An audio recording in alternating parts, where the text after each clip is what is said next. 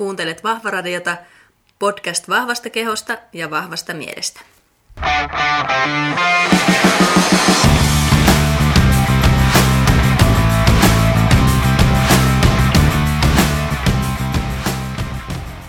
Moikka moi kaikille ja tervetuloa Vahvaradion 20. ensimmäiseen jaksoon. Nyt alkaa olla tämä ääntäminenkin jo vaikeaa, kun jaksoja on niin paljon tässä putkessa, mutta vielä selvitään jollain tavalla. Ja tänään mennäänkin sitten pitkäikäisyyden ja eliniän maailmaan ja vähän tuonne tutkimusmaailmaan. Eli todellisten asiantuntijoiden joukko, joilla on viimeisin tutkimustieto hyppysissään sitten aiheesta kuin aiheesta. Ja mietitään vähän, että mitkä asiat siihen eli-ikään vaikuttaa, miten sitä oikein tutkitaan ja miten sitä omaa elämänlaatua voi parantaa. Ja ainakin mulle tämä oli tosi mielenkiintoinen. Opin meidän huikealta asiantuntijalta tosi paljon uutta ja, ja toivon, että myös teille tästä jotakin oivalluksia syntyy. Ja nämä mun peruslepinät tähän loppuun aina, eli muistakaa tilata podcastia ja tietenkin antaa sille huikeita viiden tähden arvosteluja siellä omassa podcast-palvelussani. Niin Vahva radion tunnettuus sitä kautta nousee ja päästään listoilla ylöspäin ja useimmat ihmiset pystyy sitten löytämään podcastia ja kuuntelemaan näitä jo olemassa olevia jaksoja. Ja sitten tietysti, jos somekanavissanne haluatte jakaa ja koette siihen pakottavaa tarvetta, niin en pistä ollenkaan pahakseni. Eli sielläkin sitten näkyvyyttä saadaan lisää ja useammat ihmiset sitten podcastin löytää. Ihan mahtavaa kaikille, ketkä olette sitä jo tehneet ja aina mukava lueskella siellä, jos olette kuunnelleet, mutta saa mielellään täkätä aina niihin, niihin teidän posteihin jatkossakin. Mutta hei, tämä tästä mennään kuuntelemaan meidän tämän kerran huikeita asiantuntijaa. Tervetuloa Vahva Radioon ja tällä kertaa puhutaan ikäkriisistä. Meillä on täällä vieraana Jyväskylän yliopiston tutkija ää, Sira Karvinen. Ja tuota, esittele Sira sinä itsestä, mitä sinä teet ja kuka sinä olet ja miksi sinä olet täällä mukana. Ehkä Kyllä. mä voin kertoa sit siitä miksi, mutta tuota, kerro sä siitä, että kuka olet. Joo, kiitos ja tosi kiva päästä mukaan ensinnäkin tänne Vahva Radioon. Ää, mä oon siis taustaltani solubiologi ja sitten mulla on sen lisäksi tohtorin paperit liikuntafysiologiasta. Ja oletan, että näillä meriteillä mä oon jotenkin tähän vahva radioon Kyllä. Tota, tällä hetkellä mä oon tutkijatohtorina gerontologian tutkimuskeskuksessa, eli tutkitaan tämmöisiä ö, ikääntymiseen liittyviä asioita. Ja tämähän on liikuntatieteellisen tiedekunnan alla Jyväskylän yliopistossa. Ja se mun tämänhetkinen projekti on Eija Laakkosen johtama Suomen Akatemian rahoittama ESMIRS-projekti, jossa me tutkitaan vaihdevuosia ja niihin liittyviä hormonimuutosten vaikutuksia sitten naisten terveyteen. Joo, ja tässä tuota, mä oon Jyväskylässä opiskellut ja miehesi on mun opiskelukaveri ja sitä kautta on niin kuin tähän sun tutkimusalaan sitten tutustunut ja sinuun tutustunut, niin sitä kautta sitten löytänyt, että tämmöisestä voidaan nyt sitten Vahvaradiossakin puhua. Ja sulla on tuota ikäkriisi-blogi. Mistä aiheesta siellä juttelet? No siellä mä juttelen äh, periaatteessa kaikesta, mikä liittyy jollain lailla elinikään tai sitten siihen vanhenemiseen itsessään. Eli tietysti kun on sitä solubiologin taustaa, niin kiinnostaa ehkä se ihan mennä sinne aika lailla solutasolla ja molekyylitasollekin, että et mitä muutoksia siellä siellä kehossa tapahtuu ja sitten toisaalta, että mitkä asiat siihen vaikuttavat. Mm. Ja kannattaa lukea, blogiin laitan sen tuonne show notesihin nyt tästä sitten myöskin kuulijoille, että pääsette sitä katsomaan. Se on jotenkin hirveän kuitenkin aika vaikeita aiheita tälleen, kun itse ei ole solubiologi, niin, niin ainakin mulle, mutta olet osannut kyllä tosi niin kuin maalaisjärkisesti ja hyvin selittää siellä, että on ihan tosi ymmärrettävä Ymmärrettävä. Plus sitten kiitän myös siitä, että ne ei ole mitään kolmen vuoden pituisia ne postit, vaan ne on sellaisia, että niin kuin kerkii keskittyä. Että sä oot ottanut tämän nykyihmisen keskittymiskyvyn huomioon siinä, että se on aika lyhyt. lyhyt. Joo, kyllä. Mulla on tämmöinen yhden sivun sääntö, että sen ehkä ihminen jaksaa. Just, just todella hyvin minäkin jaksoin. Ja tuota, miten tuota, sä oot päätynyt nyt sitten ikä, ikäasioita ja ikääntymistä ö, tutkimaan? Tai millainen semmoinen ammatillinen polku sulla on siihen ollut. Ehkä vähän tuossa sitä seliititkin, mutta vielä aina kiinnostaa ihmisten tällaisen, tällaiset tarinat. No joo, ehkä se lähti siitä mun väitöskirjaprojektista. Eli mä sain tämmöisen liikuntatieteellisestä tämmöisen väitöskirjaprojekti, jossa tutkittiin geeniperimän ja sitten liikunnan vaikutusta elinikään. Ja totta kai meillä oli tämä ajatus tässä taustalla, että liikunta tekee kaikkea hyvää ja katsotaan sitten vähän, että mitenkä paljon se tavallaan lisää elinikää, jos on perimältään tietyn tyyppinen tai toisen tyyppinen. Ja, ja sitten tämä meidän tutkimus osoitti kuitenkin, että se liikunta ei pidennäkään sitä elinikää. Ja ehkä se, kun tuli tämmöinen odottamaton tulos siitä, niin mä luulen, että siitä lähti semmoinen kimmoke ehkä enemmän, että ahaa, nämä asiat ei ollutkaan niin selviä kuin olen ymmärtänyt tai ehkä mitä niin kirjallisuudesta selviää. Ja ehkä siitä lähti sit itsellä semmoinen kiinnostus, että no mitkä asiat siihen nyt sitten oikeasti vaikuttaa siihen ikääntymiseen elinikään. Mm. No, tämä on niin kuin silleen yllättävää ja mä oon tästä tietysti kuullutkin ja tutustunutkin tuohon su- siihen tutkimukseen, niin, niin miten se voi olla niin? Miksi me sitten liikutaan, jos me ei sillä edes elinikää pidennetä? Lyhennetäänkö me sillä sitten elinikää? No, toivottavasti ja luultavasti ehkä ei lyhennetä, mutta että, tämä ehkä perustuu semmoiseen tietynlaiseen ajatusvirheeseen. Eli jos me katsotaan, on hirvittävästi tutkimuksia, että tietty määrä juoksemista tai tietty määrä tietyn tyyppistä liikuntaa pidentää elinikää. Eli silloin tarkoitetaan sitä, että kun verrataan ihmisiä, jotka ei juuri liiku, ja sitten verrataan ihmisiä, jotka vaikka lenkkeilee säännöllisesti, niin ne lenkkeilijät elää silloin pidempään. Ja ehkä se johtopäätös, mikä me tästä tehdään, viedään vähän liian pitkälle, eli me ehkä ajatellaan sitten, että, että no jos minä nyt vaikka olisin semmoinen enemmän sohvaperona ja minä lähtisinkin lenkkeilemään samaan verran kuin nämä nämä lenkkeilevät ihmiset tässä ryhmässä, niin se pidentäisi myös sitä mun elinikää. Kun taas todellisuudessa todennäköisesti on niin, että niillä, jotka ei halua liikkua, niin on tietyn tyyppinen geeniperimä, joka sitten ohjaa sitä niiden liikuntahalukkuutta tai haluttumattomuutta mm. ja elinikää. Ja sitten taas näillä, jotka juoksee paljon ja tykkää siitä ja pystyy siihen, niin heillä on taas sitten semmoinen erilainen geeniperimä. Eli tavallaan heidän geeniperimänsä sitten ohjaa heitä liikkumaan paljon ja elämään pitkään.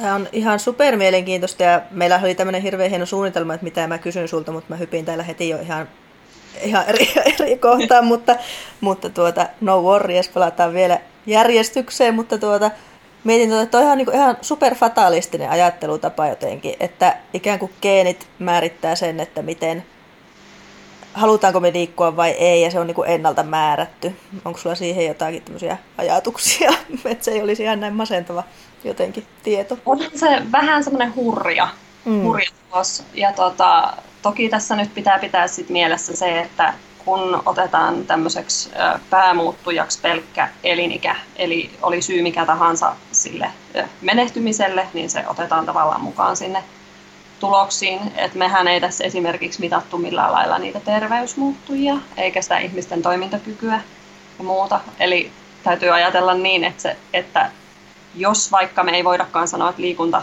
tuo lisää vuosia siihen elämään, niin se kuitenkin vaikuttaa siihen terveyteen ja siihen toimintakykyyn. Eli se ei suinkaan tarkoita sitä, että nämä ihmiset ovat täysin samakuntoisia hmm. vaiheessa, kun tämä elämä tulee päätökseen. Että Kyllä. Tällaisilla sanoilla ehkä lähtisin sitä. Joo, ja ehkä me palataan siinä mielessä niin kuin vielä vähän taaksepäin tuossa, että, että tuota, miten sitä eri iän pidentämistä ylipäätään tutkitaan, tai minkä takia se on niin kuin tärkeä tutkimusaihe? No ehkä se on semmoinen jotenkin kiehtova. Siis eihän, mit, mitään ei ole välttämätöntä tutkia. Voidaan ihan tyytyä siihen, siihen tavallaan, mikä tilanne on. Mutta ehkä tämä elinikä on semmoinen äm, kiinnostuksen kohde niin ollut ihmisillä ehkä jo vuosisatojen ajan, kun on mietitty tämmöisiä nuoruuden, nuoruuden lähteen olemassaoloja ja sitten ylipäätään sitä, että minkä takia toiset elää, elää pitempään kuin toiset. Kyllä, ehdottomasti. Siihen tietysti, jos miettii nyt liikunta- ja hyvinvointiskenejä, missä itsekin on, niin kyllähän siellä paljon niin kuin kaikkea huuhaatakin on tähän liittyen. liittyen. Että aina se jotenkin nuoruus on aina in jollain tavalla. Mutta ehkä just toi, että mä oon itse miettinyt sitä, että onko se mahdollisimman pitkä elämä sellainen itseisarvo, mitä meidän kannattaa tavoitella ja onko se pitkä elämä sillä ristiriidassa sitten elämän laadun kanssa, että mikä siinä on se kustannus sitten sillä pitkällä elämällä. Se on totta ja kyllähän se tavallaan pitkä elinikä voi olla ristiriidassa sen elämänlaadun kanssa. Mutta ehkä nykyisin mun mielestä se ajatuskin näissä tutkimuksissa on enemmän selvittää, niin kuin, että miten saavutetaan mahdollisimman pitkä terve elinikä. Et mä, en tii, mä en ole suomenkielisiä hyviä termejä ehkä sille vielä löytänyt, mutta englanniksi kuvataan niin lifespan ja healthspan termeillä, missä ehkä taas se healthspan kuvaa sitä tavallaan, että, että mitä me halutaan pidentää, että ihmiset eläisivät mahdollisimman terveinä mahdollisimman pitkään. Ihan totta. Just mm. näin, että se ei ole vaan, että eletään mahdollisimman pitkään ja, ja sitten tuota, kärsitään. Mutta onko tuota ihmisen eliässä millaista semmoista evoluutiota siinä on tapahtunut? Nyt oli joku otsikko yleensä ihan äsken, että suomalaiset elää nyt, nyt niin kuin pisimpään kuin ikinä. Ja mitkä tekijät siihen vaikuttaa tällä niin kuin yleisellä tasolla? No kyllähän siinä, se on tavallaan Suomessakin semmoista, jos puhutaan nyt elinajan odotteesta, niin se on aika semmoista tasaista kasvua ollut. Että tota, ja sitten toki se kysymys kuuluu varmaan, että kuinka pitkään sitä jatkuu, sitä tasasta kasvua. Että kyllähän nyt tavallaan semmoiset ehkä ravitsemukselliset olosuhteet ja tavallaan se tietoisuus ravitsemuksesta ja terveydestä on varmasti ö, isommalla tasolla kuin ehkä koskaan. Ja ihmiset kiinnittää siihen huomiota. Sen lisäksi toki lääketiede, kaiken näköiset innovaatiot, syöpähoidot etenkin nyt, kun ihmiset saavuttaa yhä pidemmän eliniän, niin mitä paremmin semmoisia vähän niin kuin usein sen varttuneen iän mukana tuomia sairauksia pystytään hoitamaan ja ennaltaehkäisemään, niin sen, sen lähemmäs ihmiset saavuttaa sen tavallaan sen oman maksimielinikänsä. Aivan. No, miten, miten sä tutkit sitä elinikää? Miten sitä voi luotettavasti tutkia? Sä puhut siellä blogissa vähän niin kuin ihmis, ihmisillä tutkimisista ja sitten eläimillä tutkimisista myöskin. No joo, siihen on hirveän monia eri tapoja. Ihmiset on tietysti hirveän haastava tutkimuksen kohde, erityisesti kun puhutaan eliniästä.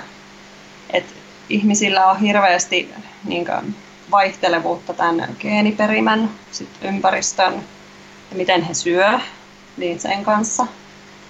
Ja tota, toki tälleen ikääntymistutkijan kannalta ihmiset elää aika harmillisen pitkään, että ei niin kuin, tutkijana eliniän aikana ei niin hirveästi saada sitä, sitä dataa ulos. Joo. Että, että se niin aiheuttaa haasteita näissä ihmistutkimuksissa. Mutta totta kai se äm, ajatus on se, että me saadaan niin kuin, tavallaan sitä ihmisten terveyttä ja heidän elinikäänsä tutkittua. Sitten on monenlaisia eri tutkimustyyppejä.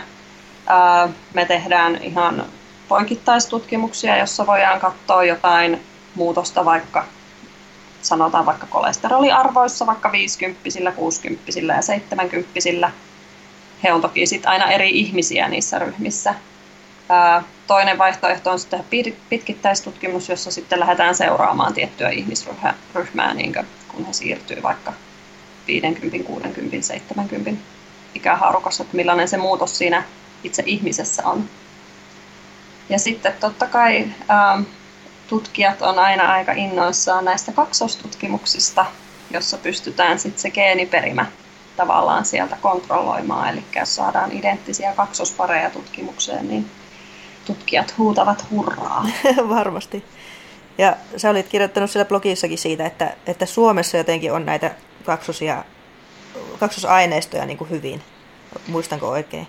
Joo, on hyvin, kyllä. Ja Suomessa se on niin jotenkin hyvin rekisteröity ja meillä on ihan siis mahdottoman hyvät mahdollisuudet saada niin kaksospareja, jotka meillähän tutkimuksia, just tämä mun tutkimus oli kaksospareilla, jotka eroaa liikuntatottumuksiltaan. Sitten meillä on kaksospareja, joista toinen käyttää hormonikorvaushoitoa ja toinen ei käytä. Ja siellä on niin aika paljon mahdollisuuksia ja sen lisäksi Suomessa koehenkilöt on niin aivan ihania. He tekee just niin kuin me sanotaan. He on aina ajoissa, he tulee paikalle, he on niin aivan siis todella säntillisiä. Yllättävää Et, suomalaisista taas. Kyllä, tämmöinen kulttuurisidonnainen juttukin tätä tukee tätä meidän työtä. Ja myös niin monissa maissa ei, eihän ihmiset tule ilmaiseksi tutkimuksiin. Ei todellakaan. Ja Suomessahan me ei tavallaan saadakaan maksaa heille yleensä korvausta. Että tavallaan se nähdään se, ihmiset näkee ehkä sen tutkimuksen sillä tavalla arvokkaana, että he ovat valmiita laittaa siihen omaa aikaansa ja vaivaansa. Kyllä. Mä, mä en tule ikinä ilmaiseksi tutkimukseen, mä aina vaadin elokuvalippuja. Jos niitä ei, ole, oh, jos no niitä niin. ei ole tarjolla, niin en ole osallistunut. Ehkä se järjestyy. Harmi, että en, en ole kaksonen, että en voi tässä sun tutkimuksessa olla avuksi, mutta, mutta tuota, olen kyllä osallistunut Jyväskylässä erittäin moneen erilaiseen tutkimukseen. Mahtavaa, ja tätä suosittelen kaikille. Kyllä, ja ne on hirveän opettavaisia itselle itselle ja tuota, Jyväskylässä on ainakin ollut huippumukavia mukavia tutkijoita, jotka on jaksanut selittää aina, että mitä he tutkii ja, ja muuta niin kuin ihan mukava ollut keskustella. Ja tuota, mutta sitten mua kiinnostaa se, että jos miettii tuosta pitkäikäisyyttä ja säkin sillä blogissa kirjoitat siitä, että on tämmöisiä tekijöitä, mitkä esimerkiksi erilaisilla kansoilla, jotka on tosi pitkäikäisiä niin kuin historiallisesti, niin että niitä löytyy maailmasta siis ylipäätään, mikä on mielenkiintoista, mutta mikä niitä kansoja sitten oikein yhdistää, mikä se liittää niissä sitä pitempää eli ikää? No siihen on äh, monia tekijöitä, että puhutaan tämmöisestä niin sinisen vyöhykkeen ihmisistä. Ja tota, riippuen vähän lähteestä, niin maailmassa tällä hetkellä ajatellaan olevan niin viisi tämmöistä vyöhykettä. Eli yksi on Sardiniassa, Okinavassa, Ikariassa, Lomalindassa ja Nikojan niemimaalla. Eli nämä on hyvin maantieteellisesti niin eri puolilla maapalloa, että nämä ei keskity mihinkään tiettyyn, Aivan. tiettyyn paikkaan. Ja tota, ähm, näitä niin yhdistää sen lisäksi, että, että heidät on havaittu harvinaisen niin pitkäikäisiksi, niin heillä on tämmöistä joko historiallista tai sitten jonkinnäköistä maantieteellistä eristyneisyyttä siitä muusta väestöstä. Eli he muodostaa tämmöisen tavallaan omaan ryhmänsä siellä maansa sisällä. Ja tota, jokaisella näistä kansoista on ehkä vähän semmoisia omanlaisia vahvuuksia, että esimerkiksi tämä Sardiniassa oleva pitkäikäinen väestö, niin siellä ajatellaan, että, että ehkä siellä on tapahtunut, kun yleensä ajatellaan, että jos on sukulaisavioliittoja esimerkiksi, nämähän on Suomessa kielletty ja hyvästä syystä, eli rikastuu tämmöinen ää, tautigeeniperimä helposti. Aivan. Mutta joskushan voi rikastua myös jotain, jotain hyvää. Eli saattaakin käydä niin, että siellä rikastuu joku geeni, joka onkin suosiollinen siinä ympäristössä. Ja esimerkiksi täällä Sardiniassa, niin heillä on tämmöinen ää, malarialta estävä geenimuunnos, joka heillä on taas rikastunut, mikä voi osaltaan sit selittää sitä heidän pitkäikäisyyttä. Joo. Mutta tämä on niin yksi esimerkki, eli voi olla geneettistä ää, puolta siinä, ja todennäköisesti onkin näillä kaikilla jossain määrin. No sitten on tämmöinen tämä Japanin väestö, tämä Okinawa, niin siellä se perustuu kyllä ihan tähän kalorirajoitteiseen ruokavalioon, josta ehkä jonkun verran tässä sunkin kanssa sit puhutaan. Joo. Eli he, he niin rajoittaa sitä syömisen määrää ilman, että kuitenkaan puuttuisi mitään tärkeitä vitamiineja tai hivenaineita, jolloin he on sitten, niin tämä on tämmöinen um, tavallaan ainoa uh, todistetusti elinikää pidentävä asia on tämä kalorirajoitus. Ja mä tähän väliin sanoin, että, että aina kun mä kuulen tästä kalorirajoitteista ruokavaliosta, niin mua ahistaa ihan sikana. Mä ymmärrän. Vaikka tiedän, että se on niin kuin se eliniän, pitkän eliniän salaisuus, salaisuus siellä ainakin. Mutta joo, mennään siihen myöhemmin. Joo, joo voidaan puhua sen riskeistä vähän tuossa tuota jäljempänä. No sitten, no tässä on sitten esimerkiksi tämä Lomalinnan väestö, mikä taas on tämmöinen vahvasti adventistia, adventismi-yhteisö, jossa taas ehkä se uskonto ohjaa sitten tämmöisiä yhtenäisiä terveellisiä elintapoja. Ja tota, heillä on niin tämä kasvissyönti yleistä ja eivät tupakoi ja tämmöiset, ne liittyy tavallaan siihen yhteisön, yhteisön käyttäytymismalliin, semmoinen niin NS-terveellinen elämäntapa. Tosi mielenkiintoista. Mm-hmm. Mutta että ehkä näissä niin kuin, myös havaitaan sitä, että se ruokavalio on näillä monilla, eli tavallaan semmoinen äh, terveellinen ruokavaliokin voidaan määritellä hyvin monella tavalla, mutta ehkä se nyt yleensä on semmoista kasvispainotteisuutta, sitten on täysjyväviljoja siellä, pehmeitä rasvoja ja sitten hyvin kohtuullisissa määrin äh, lihaa ja maitotuotteita esimerkiksi. Niin tämä ruokavalioasia on aika tärkeä näiden monen kohdalla, koska sitten jos he muuttavat sieltä omasta elinympäristöstään jonnekin muualle, niin se elinikäetu menetetään. Eli tavallaan se, varmasti se ravitsemus on tärkeässä roolissa näissä. Kyllä. Mietin tuota just, että mites, onko sulla tähän, tämä nyt on ihan tälleen kysymys, mikä tuli mieleen niin kuin suomalaista geeniperimästä ja meidän niin kuin optimaalista ravitsemuksesta, että onko se miten erilainen, mitä, mitä näissä paikoissa? No siihen en ehkä osaa suoralta vastata, että sehän olisi kauhean hienoa, jos nämä kansat olisi vaikka heidän DNAnsa olisi katsottu mm. tarkasti, että mitä siellä on, mutta ainakaan nyt näähän on tämän vuoden puolella kaikki nämä blogit tullut, niin siinä vaiheessa ei ainakaan vielä ollut semmoista kovinkaan kattavaa geenitietoa näistä, Joo. näistä kansoista, että en ehkä uskalla lähteä. Älä, älä vastaa, se oli tämmöinen extempore kysymys, joka on vaikea, vaikea siinä mielessä välttämättä tietääkään. Mutta tuota, okei, eli ruokavalio vaikuttaa ja, ja totta kai niin kuin tietääkin varmasti, että sieltä kun jostakin nämä esimerkiksi alkuperäiskansat jossakin Australiassa vaikka siirtyy tähän ns. länsimaiseen ruokavalioon, niin, niin siellähän on paljon sitten ongelmia. Juuri näin. Ongelmia ollut näistä, että siitä varmasti on ollut paljon julkisuudessakin.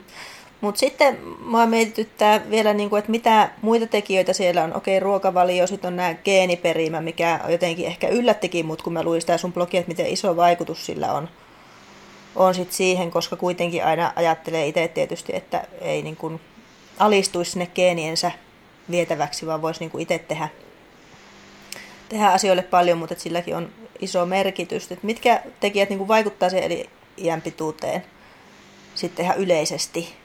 Ja mulle tulee heti mieleen tälle, että mun niin äidin puolen suku on, suku on tosi pitkäikäistä porukkaa ja mietin aina senkin jengin niin kuin elämäntapoja, että ei ne nyt ihan missään optimissa ole ollut tai mitään kalorirajoitusta tai muuta on varmaan siellä harrastettu, vaan ollut kuitenkin sotaa käyty läpi ja huonoa ravitsemusta ja niin kuin huonoa unta ja äärimmäistä stressiä, mutta silti ne vaan sen sataseen porskuttaa suuri osa, että mitkä asiat semmoista selittää. Nyt tuli ihan sairaan pitkä kysymys, mutta kuitenkin. No, mutta sehän lupaa hyvää sinulle, kun sulla on tämmöinen tilanne täällä tota, suvussa. On tätä pitkäikäistä. Erityisesti tämä äitilinjaahan katsotaan silloin, kun lähdetään arvioimaan vähän tota, elinikäpuolta. Ja äm, ehkä se kysymys monilla voi olla, että miksi just se äitilinja. Mm. Ja ajatellaan, että todennäköisesti se johtuu siitä, että se, se mitä sinä perit äidiltäsi ja isältäsi on eri asia. Eli äidiltä tulee sen lisäksi, että tulee se äm, siellä solun tumassa oleva DNA, niin on myös solun ulkopuolella olevat mitokondriot, eli nämä, mitkä tuottaa sen energian sit siellä solussa. Ja nämä mitokondriot on sitten ainoa paikka sen tuman ulkopuolella, missä sulla on geneettistä materiaalia. Niin sitten kun ne tulee sieltä äidin puolelta, eli sieltä munasolusta, nämä mitokondriot, niin ähm, ne ohjaa myös aika paljon sitä elinikää. Eli koska tämä niiden toiminta toiminta vaikuttaa vähän kaikkeen siellä solussa, kun ne tuottaa sen energian. Niin tota, sen puolesta ne on kauhean tärkeä osa sitä solun toimintaa. Ja on itse asiassa havaittu, että tietyn tyyppinen tämä, juuri tämä mitokondrioissa oleva DNA liittyy pitkään elinikään. Hmm. Mielenkiintoista. Ja toi oli mulle uutta, että se on nimenomaan tuo äiti, äiti joka on tärkeä. Jee. Kyllä, äidille terveisiä. Kyllä, niin just. Hyvä, mutta tuota, sitten sä puhut siellä vähän, vähän tota, tuosta puristusvoimasta, leposykkeistä, näistä asioista. Miten ne kaikki liittyy tähän eliikään? Sitten no, vielä. No, joo, tämähän on iso vyyhti, Kyllä. mikä tähän vaikuttaa. Tota, puristusvoima on äh, aika semmoinen klassinen mittari, jolla ennustetaan sitä elinikää, eli mitä paremmin sinä pystyt puristamaan kädellä, niin sitä, sitä pidempään sä elät. Ja sehän on kauhean hyvä mittari sillä tavalla, että se on helppo toteuttaa ja se pystytään tekemään kenttäolosuhteissa melkein, melkein missä vaan katsomaan ihmisiltä sitä puristusvoimaa. Ja tota, se perustuu siihen, että, että kun me katsotaan semmoisia isoja eh, ihmismääriä, väestötasoa, niin silloin se kädenpuristusvoima kertoo hyvin siitä koko kehon lihaksista voimasta tai kunnosta. Eli tavallaan missä kunnossa se ihminen on. Ja tähän se perustuu se sen elinikää ennustava ää, voima tavallaan mm. sillä puristustestillä. No voisiko tästä sitten niin päätellä tälle voimaharjoittelu ihmisenä, että, että voimaharjoittelu pidentää eli ikään kuin se parantaa puristusvoimaa? Se olisi ihana, jos tuota, näin voisi tehdä. Tehdäänkö tutkijana tämmöisiä vetoja aina? aina joo, kyllä. tota, joo, tässä on nyt just tämä, että jos katsotaan tämmöistä väestötasoa, nämä puristusvoimamittausasiathan on vähän tämmöisiä, mitä on tehty niin kuin, äh, menneinä vuosikymmeninä ja muuta.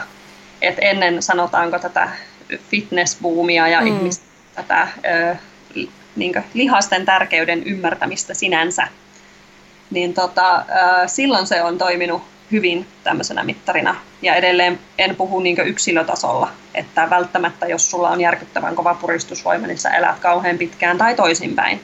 Mutta jos sä otat kaikki sun kaverit siihen mukaan, niin keskimäärin näin on. Joo, joo, just näin. Että se riippuu tästä, että ei ihan pelkkä se, että jos mä treenaan mulle järkyttävän puristusvoiman, niin ei välttämättä kasvata mun muita lihaksia yhtään, yhtään tuota sen enempää. Eli se kertoo sitten, jos mä jos mä vaikka haluaisin treenata mun puristusvoimaa, niin se kertoisi yhä vähemmän siitä mun koko kehon lihaksiston kunnosta. Mm, kyllä.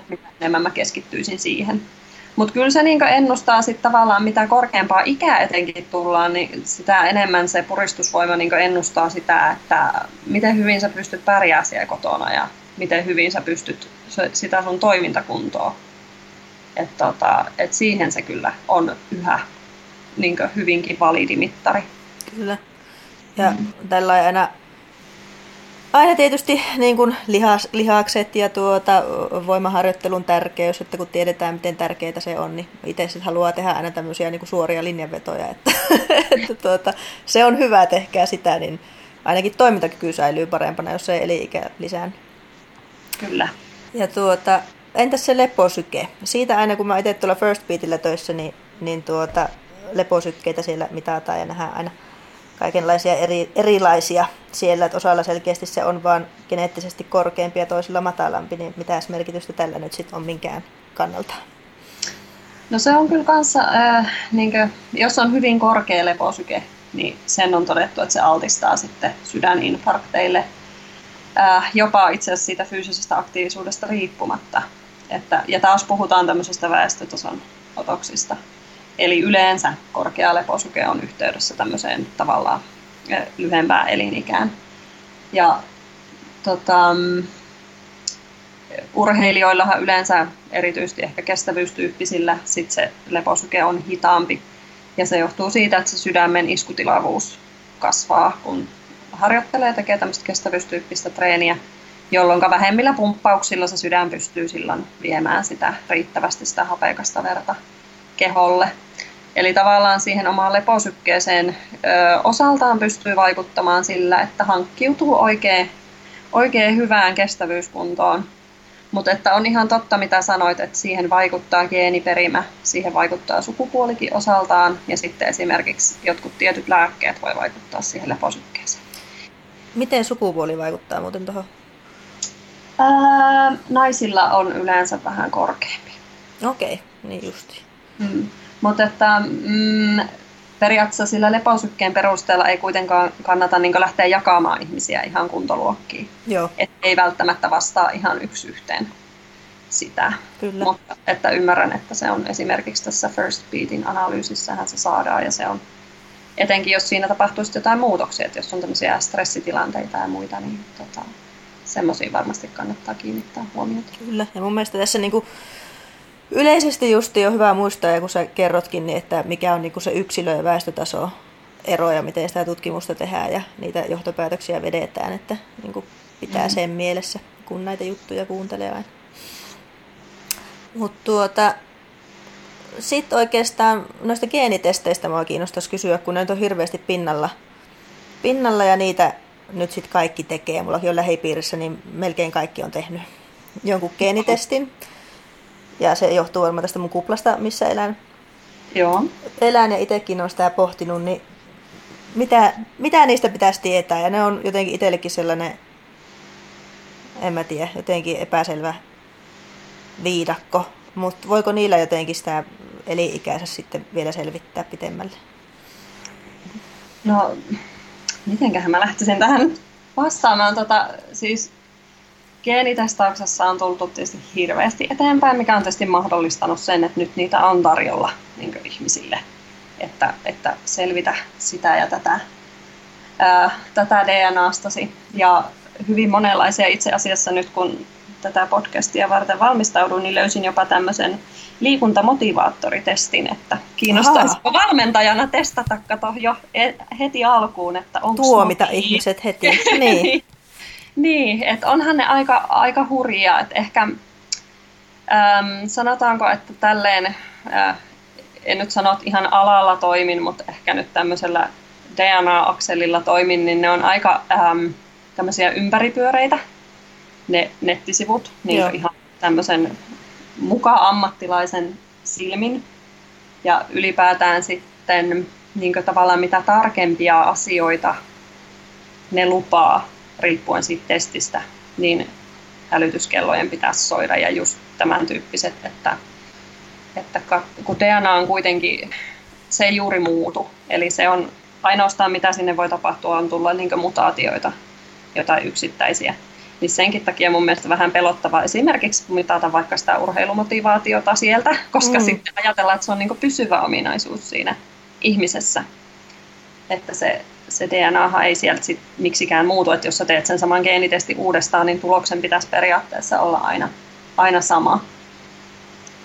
Mutta tota, mm, markkinoilla on varmasti ihan laadukkaita testejä, ja ne on tämmöisiä, mitkä ei ehkä lupaa sit liikoja siitä testistä.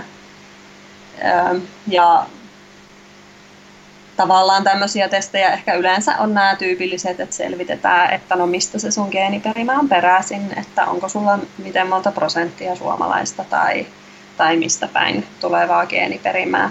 Niin esimerkiksi tämmöiset testit tai sitten tietynlaiset sairastumisalttiustestitkin on varmasti ihan, ihan tota, hyviä. Mutta näihin toki ää, sisältyy sit tiettyjä riskejä, joista voi olla tietysti hyvä olla, olla tuota, tietoinen. Eli tietysti näissä kaupallisissa testeissä ää, voi olla mahdollisesti vääriä tulkintoja, etenkin jos siellä luvataan hyvin erikoisia asioita selvittää siitä sun DNAsta. Ja sitten ehkä mistä mä olisin huolissani, niin on toi tietoturva-asia. Samoin. Eli monesti Joo, niistä on hankala saada selville, että mille kaikille tahoille se sun geenitieto luovutetaan, tai että pystyykö sitä edes selvittämään. Ja moni ehkä unohtaa tavallaan sen, että kun sä lähetät sen sun DNA-testin, niin se ei ole pelkästään sun DNA, minkä sä lähetät sinne, vaan se edustaa sun sukua myös. Että se edustaa sun vanhempia ja lähisukulaisia. Se sun, sun DNA-näytä. Eli tavallaan se, kun sä lähetät sen näytteen, niin se ei ikinä ole pelkästään sun, sun näyte, mm. miksi se lähtee. Että tavallaan ehkä mä itse vertaisin sitä siihen, että se voi pahimmillaan olla niin, että sä lataisit sun puhelimeen appin, jonka käyttö edellyttää, että sä hyväksyt, että sun kaikki kuvat on kaikkien saatavilla. Eikä siis pelkästään ne sun parhaat selfiet, vaan ne sun sukujuhlakuvat ja kaikki tämmöiset, että jos se sun setäsi ei ole suostunut siihen, niin tota, se on vähän hurjaa, jos se tulee vastaan tuolla. Erittäin jos... hyvä tuommoinen mm. tuota vertaus. Joo.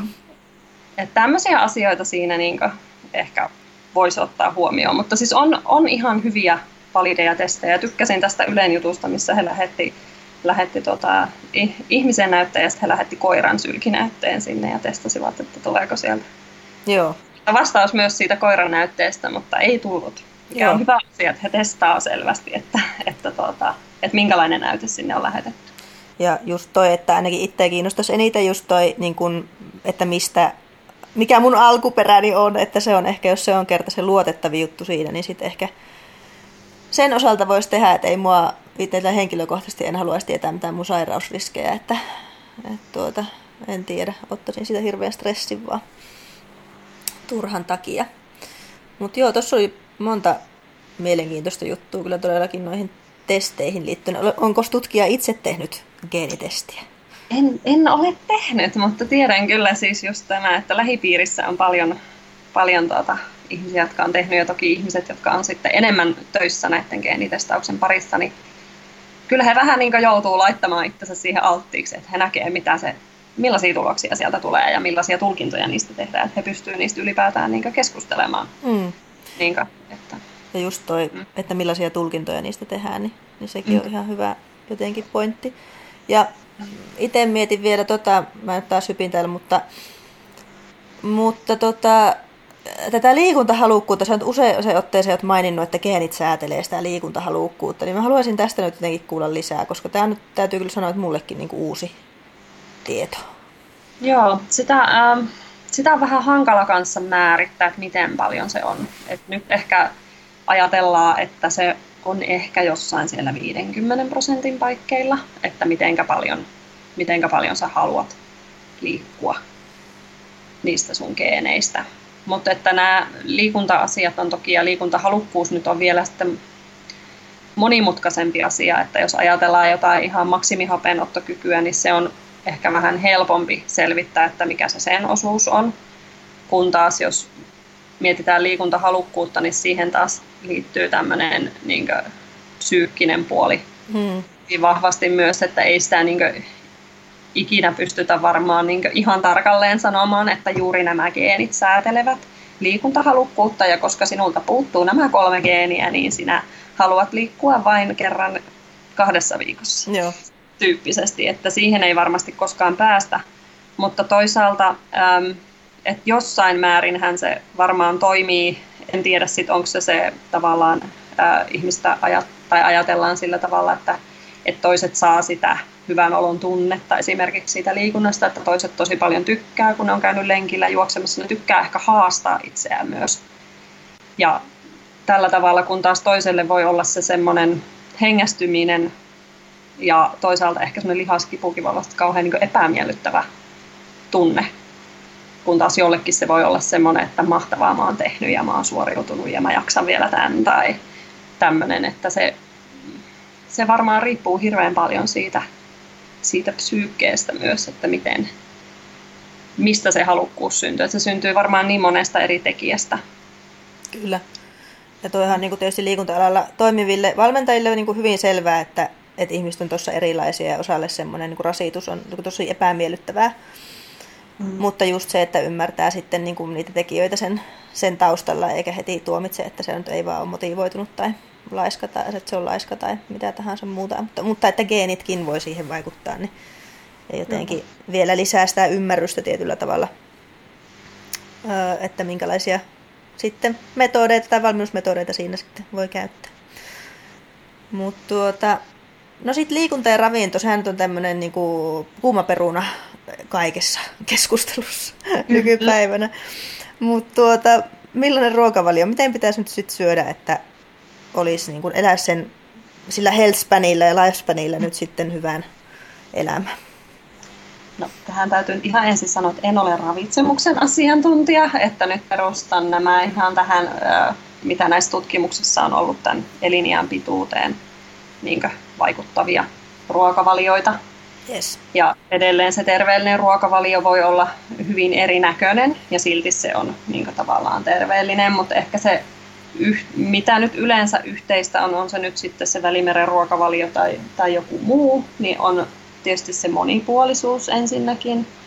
Ja sitten, että se painottuu sinne kasviksiin. Ää, siinä saisi olla runsaasti kuitua. Ja etenkin tämä nyt, kun tämä suolistomikrobisto-asia on myös aika paljon pinnalla, niin tämä kuidun merkitys varmaan nyt tässä nousee ehkä tulevissa tutkimuksissa myös. Ää, pehmeät rasvat, ja, eli tämmöiset öljypohjaiset rasvat. Ja sitten se kohtuullisuus siinä, siinä lihaan käytössä. Että tämmöiset on niinku niitä, niitä, mitä niinku näissä aiemmissa tutkimuksissa on korostettu. Mutta että näitähän tulee jatkuvasti uusia tutkimuksia. Ja nythän oli vähän aikaa sitten kohistiin tästä tutkimuksesta, jossa sanottiin, että ei se punaisen lihan käyttö ehkä niin, niin vaarallista ole, mutta se varmaan riippuu sit siitä kokonaisuudesta hirveän paljon. Että Aivan. Vaikea on tämmöisiä yksittäisiä ravintoaineisiin niin ehkä kiinni, tai ei ehkä kannata niin ihan liikaa kiinnittää huomiota, että vähän semmoinen kohtuus kaikessa. Kyllä, kyllä, kyllä. Mm.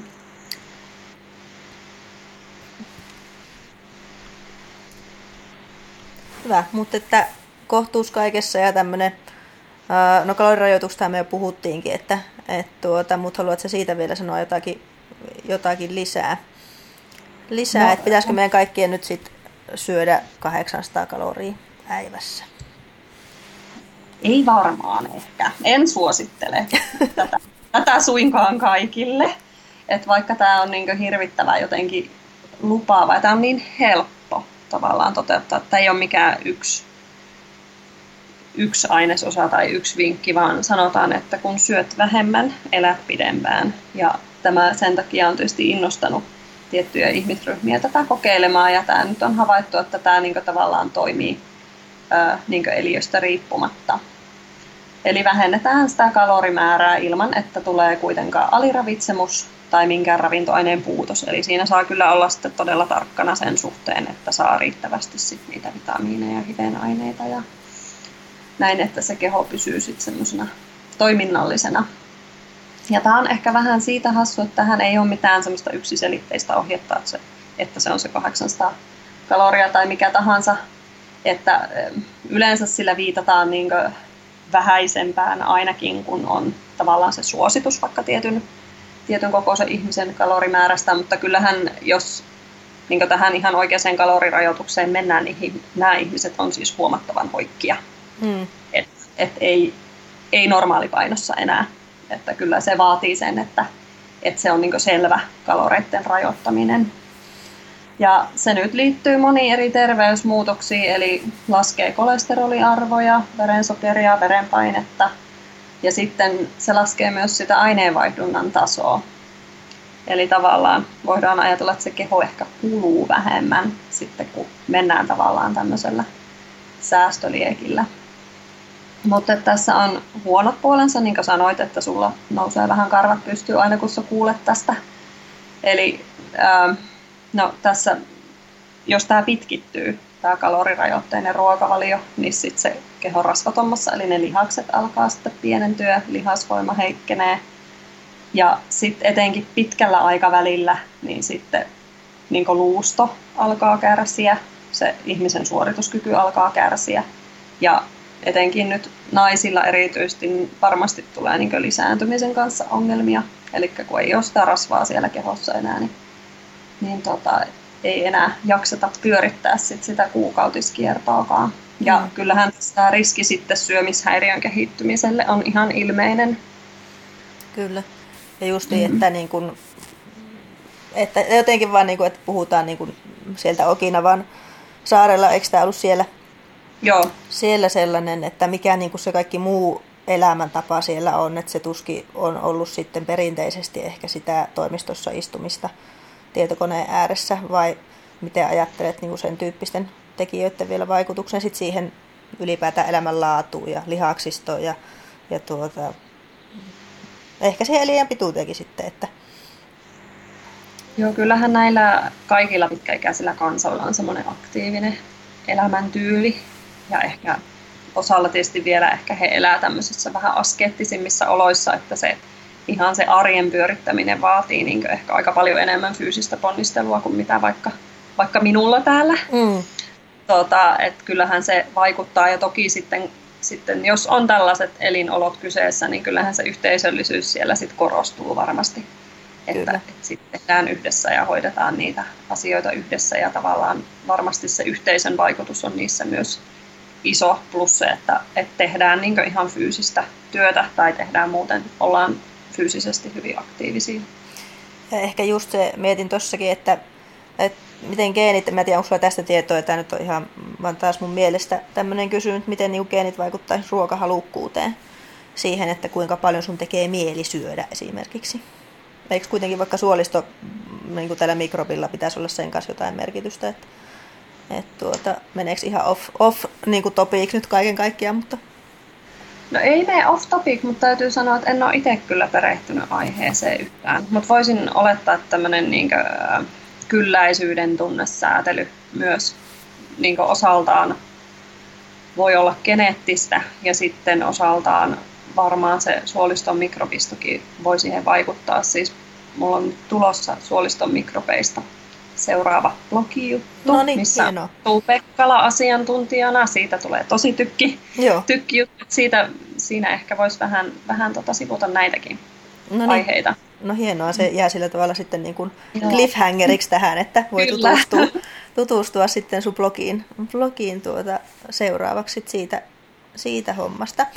Ja tuota, just tuosta kalorirajoituksesta tietysti itsellä aina miettii tällä urheilevana ihmisenä, että siinähän se niin kuin ei taas oikein ehkä sitten vörki, vörki, jos se on semmoista niin kuin täsmäliikkumista liikkumista sit sen osalta, että ehkä sitten semmoisen, jos sulla on sitä aktiivisuutta siellä muuten kyllä elämässä, mutta ehkä se semmoinen urheileminen ei mene sen kanssa sit oikein yksin. Ei ehkä, ja toki se pitää huomioida se oma niin kulutus tavallaan, että missä määrin sä rehkit, mm. niin se täytyy suhteuttaa se syöminen sit siihen myös. No ylipainohan lisää tietysti, monet varmasti tietää riskejä moniin sairauksiin, sydän- ja verisuonitaudit, tietyt syövät, mitkä siinä lisääntyy. Eli tavallaan ehkä voidaan myös ajatella, että se niin vanhentaa monella tapaa sitä kehoa. Eli kun se lisää niitä riskejä niin moni eri liitännäissairauksiin. Ja on siinä nähty ihan yhteyttä niin tämmöisiin ihan biologisiin mekanismeihinkin, mitä siellä tapahtuu siellä ikääntyessä, että se tavallaan kiihdyttäisi niitä. Ja tästä, no tästä kirjoitin tästä ylipainoon liittyen blogitekstissä keskityin tämmöiseen adiponektiiniin, joka oli nostettu tämmöisessä jenkkidokumentissa aika korkeaan arvoon. Ja se on tämmöinen niin rasvakudoksen erittävä hormoni, tämä adiponektiini, ja siitä oli aika tota, taas hurjia väittämiä tähän elinikään nostettu, mutta ei se itse, mä en usko, että tämmöinen yhden hormonin vaikutus on hirvittävän suuri Joo. elinikään, että ehkä se enemmän se ylipaino sinänsä ö, yhdistää niin monia riskitekijöitä, että, että se sen, sen kautta tavallaan lyhentää sitä elinikää, ei niinkään sen kautta, että se yhtäkkiä yksi yhden hormonin vaikutus nousisi kauhean suureksi siellä kehossa. Aivan. Ja tuosta tuohon niin eliniän pituuteen, niin tästä naisten erityisasemasta sä oot siitä, siitä tuota kirjoittanut sinne, niin onko jotenkin naiset sitten eri, erilaisessa asemassa tässä ja mitä naisten pitäisi tehdä, että se elinikä sitten pitenisi, jos nyt halutaan sillä tavalla ajatella? No joo, no siis naiseksi syntyminen hän on kauhean hieno asia tänne elinihan kannalta. Eli naisethan elää miehiä pidempään oikeastaan maasta riippumatta. Ja tota, semmoista niin selvää selitystä tälle ei ole. Eli Suomessahan tämä naiset elää keskimäärin semmoisen noin kuutisen vuotta pidempään kuin miehet. Mutta on ajateltu, tai mitä on niin pystytty selvittämään, että mikä, mikä naisissa nyt on erilaista kuin miehissä, niin naisilla tuntuu olevan parempi vastustuskyky. Ja tässä nyt ehkä haluan viitata tähän miesflunssaankin vähän, että pystytään jotenkin hanskaamaan se tilanne. En nyt halua mitään tämmöistä sukupuoliasettelua tähän, joo, mutta joo, kyllä. tämän on ihan tiede todistanut, että vastustuskyky on naisilla parempi. Ja sittenhän tämä estrogeenihormoni on äh, hauska asia. Sehän tuntuu vaikuttavan niin ihan kaikkeen kehossa. Ja tota, se tuntuu tuovan niin pitävän yllä lihasmassaa ja tämmöisiä niin aivojen toimintaa ja sitä immuunivastetta myös osaltaan. Eli tavallaan se suojaa niin hyvin moneltakin asialta sit siellä naisten kehossa. Ja toisaalta no yksi ihan tämmöinen selvä, selvä asia, mikä taas tähän elinikään vaikuttaa, on tämä, kun naisilla on kaksi X-kromosomia ja miehillä on X ja Y, jolloin naisilla se kun niitä X-kromosomeja on kaksi, niin ne pystyy kompensoimaan toistensa vaikutusta. Ja taas jos on joku sairaus, joka on sukupuolikromosomeissa, niin sitten miehellä ei ole sitä kompensoivaa kromosomia siellä elimistössä. Tämä on ehkä semmoinen selvin, Aivan. mikä selvästi elinikää. Mutta sen lisäksi on sitten tämmöinen tavallaan mitä kertyy sitten, kun keho vanhenee, tulee tämmöinen oksidatiivista stressiä siellä kehossa, eli tavallaan tämmöinen hapetusstressi-ilmiö, jolloin sitten ryhtyy syntymään näitä soluvaurioita, niin naisilla, naisilla tämä oksidatiivisen stressin määrä on vähempi ja toisaalta he pystyvät jotenkin paremmin niin puolustautumaan sitä vastaan. Mutta ehkä nyt jos ajatellaan niin kuin, äm, naisia niin liikkujina, niin mä en ole tietysti paras asiantuntija kertomaan näistä siis sanotaanko lisääntymisikäisistä naisista, että minkälainen se, kun on se hormonisykli, niin miten se mahdollisesti vaikuttaa vaikka tiettyihin ää, tota, ominaisuuksiin. Mutta tota, sitten huomataan, kun se estrogeenituotanto otetaankin pois sieltä naisen kehosta, eli käy tämmöinen normaali menopaussi, niin sitten esimerkiksi lihakseen se vaikuttaa hirveän monella tavalla. Eli se lihasvoima vähenee ja se lihasmassa vähenee. Ja sen lisäksi me niin huomataan, että siellä ihan siellä lihas tota, proteiinitasolla tapahtuu muutoksia. Mm.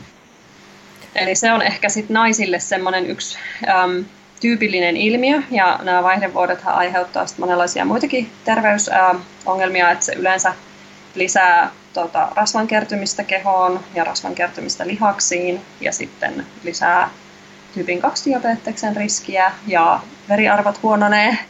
Eli siihen, siihen niin kasautuu paljon semmoista ikävää tavallaan terveyden kannalta siihen vaihdevuosi-ikään, niin sen takia se, sitä liikuntaa ei kannattaisi ainakaan unohtaa siinä vaiheessa.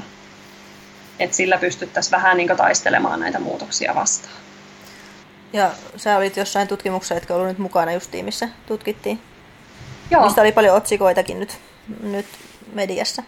Joo, kyllä, kyllä. Siinä tutkittiin tota, tätä vaihdevuosivaihetta ja sitten näitä verenrasva-arvoja ja ja kyllä me havaittiin, että siinä tota, vaihdevuosien edetessä tässä oli sekä tämmöinen poikittaisasetelma, että, että sitten myös seurattiin niin samoja naisia vaihdevuosivaiheen yli. Että kyllä se vaan nyt valitettavasti on niin, että ne verirasva-arvot huononee, mm. mutta kyllä se liikunta niitä niin lieventää. Joo. No tuosta ehkä sellainen aasinsilta siihen liikuntaa sitten, että jos miettii nyt vaikka ihan vaihdevuosi-ikäisiä nyt ensin naisia, niin mikä olisi semmoinen liikuntakoktaili sit, mitä kannattaisi tehdä tehdä, onko se ihan sama mitä tekee vai, vai tietysti se kestävyyskunto on tässäkin varmaan tärkeä? No semmoista kestävyyskuntoa tässä on tietysti tutkittu tai siihen ehkä nämä on keskittynyt Joo. nämä me, meidän koehenkilöt, että siellä ei tainnut hirvi, hirvittävän montaa olla tässä, tässä otoksessa, ketkä tekisivät tämmöistä enemmän lihaskuntoharjoittelua, että tulevaisuudessa toivottavasti saamme hyviä aineistoja sitten, kun tuota, Kyllä. saadaan näitä kuntosaliharrastajia naisia sitten enemmän enemmän tähän, mutta eihän semmoista yksittäistä vastausta niin kuin tiedät, niin mm. kaikki, sama kaava ei käy kaikille. Öm, että ne ihan ne ter- tavallaan suositukset, mitkä on, kyllä. Niin, tota, kyllä ne pätee ihan sitten tähän, tähän vaihdevuosi-ikäänkin. Että toki kun siinä tapahtuu selvästi just tälle luustolihakselle näitä muutoksia, niin, niin kyllä mä korostaisin sitä lihaskuntoa vielä sinne naisille. Kyllä, niin minäkin. Ja mä mietin just sitä, että, että mitä ajatusta sulla on sitten siihen, että kun mietit, että sä et ole liikkunut etkä tehnyt mitään, mutta sitten vaihdevuodet on jo päällä, se menopaus on jo päällä ja sitten vasta niin kuin hoksautuu siihen liikkumiseen, että kuinka paljon voi vielä vaikuttaa siihen asiaan niin kuin siinä vaiheessa. No se on varmasti kanssa yksilöllistä, mutta kyllähän se äh, lihashan antaa vasteen. Mm. Siis jos sä sitä treenaat, niin kyllä se niin kuin, treenautuu. Et ei ole semmoista, että kun täytät 55, niin enää ei puntin nosto auta, että se ei enää kehity. Et se ihan siis läpi elämän kyllä niin kuin, muokkautuu sen mukaan, mitä sä teet. Että kyllä, jos vaikka se herätys tulee tuntuu itsestä, että se tulee Tästä vähän... podcastista. Niin. Jos se tulee tästä podcastista, niin lähde ja tee.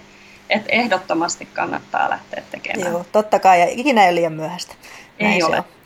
Ja tuota, no just tästä liikkumisesta vielä, että no kestävyysliikuntaa tietysti paljon enemmän ehkä ehkä tutkittu, en mä tiedä oliko tämä ihan hatusta vedetty lause, mutta, mutta tuota, miten sitten pitäisi liikkua ja pitää sitä kunnosta huolta, jos haluaa sitä eli-ikäänsä. Tai pitää sitä huolta, että pysyy terveenä pitempään. No se vähän riippuu toki, että minkälaisia vaikutuksia sieltä hakee. Että jos sitä kuntoa haluaa kasvattaa ja tavallaan niin sitä omaa vapeenottokykyä tuoda pidemmälle, niin totta kai se liikunta saa olla rasittavaa. Ja monesti näissä meidän tutkimuksissakin ne niin tavallaan, jos tutkitaan tämmöisiä vähän liikkuvia ja paljon liikkuvia, niin otetaan sitten huomioon se myös, että pelkkä se käveleskely, vaikka jos käveleskelet tunnin tai kaksi päivässä, niin ei esimerkiksi todennäköisesti tuo sitä sun, sun kuntoa ylöspäin. Mm. Et sen täytyisi olla semmoista rasittavaa, että kyllä se hiki saisi tulla siinä. Toisaalta nyt kun tuli nämä uudet liikuntasuositukset, jossa taas korostetaan nimenomaan tätä, että jokainen minuutti lasketaan, mikä on siis ihan totta.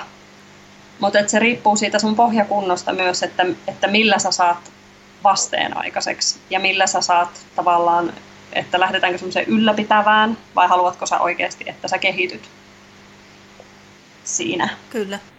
Niin se äh, riippuu, mutta ehkä, ehkä semmoinen, niin että semmoista, jos vain pystyt, niin tee semmoista ihan reipasta liikuntaa. Että hiihdot, juoksut, pyöräilyt.